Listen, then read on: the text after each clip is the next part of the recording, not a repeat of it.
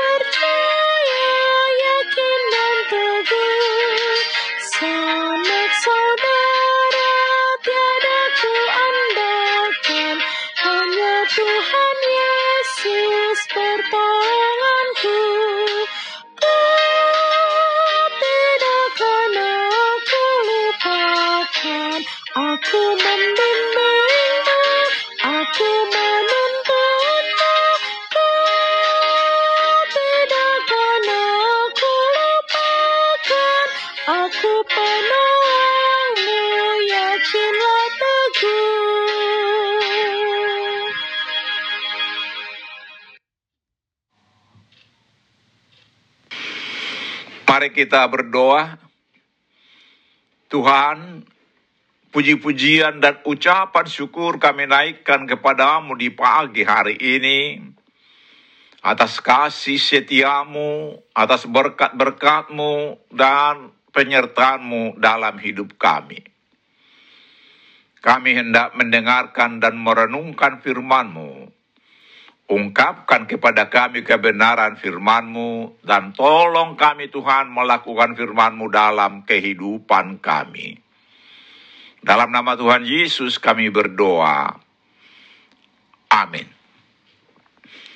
Saudara-saudara yang dikasihi Tuhan Yesus, firman Tuhan untuk kita renungkan di pagi hari ini, terambil dari Yeskiel 16 ayat 60 dengan tema perjanjian kekal Allah demikian firman Tuhan. Tetapi Aku akan mengingat perjanjianku dengan engkau pada masa mudamu, dan aku akan meneguhkan bagimu perjanjian yang kokal. Saudara-saudara yang dikasihi Tuhan Yesus, janji Allah selalu iya dan amin. Perjanjian kekal merupakan anugerah yang Tuhan berikan kepada umat Israel kasih Allah telah menganugerahkan pemulihan ayat 60 dan 62 dan meneguhkan perjanjian yang kekal dengan mereka. Pemulihan yang dilakukan Tuhan ini membuat umat Israel merasa malu atas perbuatan mereka yang memandang sepele dan melupakan perjanjian dengan Tuhan ayat 61 dan 63 yang diikat dengan sumpah ayat 59 dan 60. Tuhan dengan setia tetap mengingat perjanjiannya. Tuhan sendiri berjanji akan menebus mereka sehingga terjadi persekutuan yang baru antara Tuhan dengan mereka. Sebagaimana janji Tuhan bahwa ia akan menebus umat pilihannya ayat 63. Anugerah Tuhan ini diberikan secara melimpah dan cuma-cuma bagi umat Israel hanya dengan anugerah Yerusalem diselamatkan dan dipulihkan. Melalui anugerah Tuhan, dosa manusia diampuni dan kesalahannya dilupakan. Yesaya 43 25. Namun hal ini bukan berarti bahwa kita boleh melupakan keberadaan diri kita yang berdosa. Kita harus buktikan bahwa ada anugerah yang bekerja dalam diri kita yaitu hadirnya rasa malu akan dosa-dosa yang kita lakukan ayat 61 dan 63. Saudara-saudara yang dikasihi Tuhan Yesus, kesadaran dan ingatan kita akan dosa masa lalu haruslah pertama membuat kita merasa sedih dan malu sehingga kita selalu berupaya dan tidak tergoda untuk mengulanginya kembali. Kedua, mensyukuri kasih karunia Tuhan yang telah mengampuni dosa pelanggaran kita, sehingga kita semakin mengenal kasih Tuhan, maka kita akan semakin malu terhadap perlakuan kita yang menyakitkan hati Tuhan.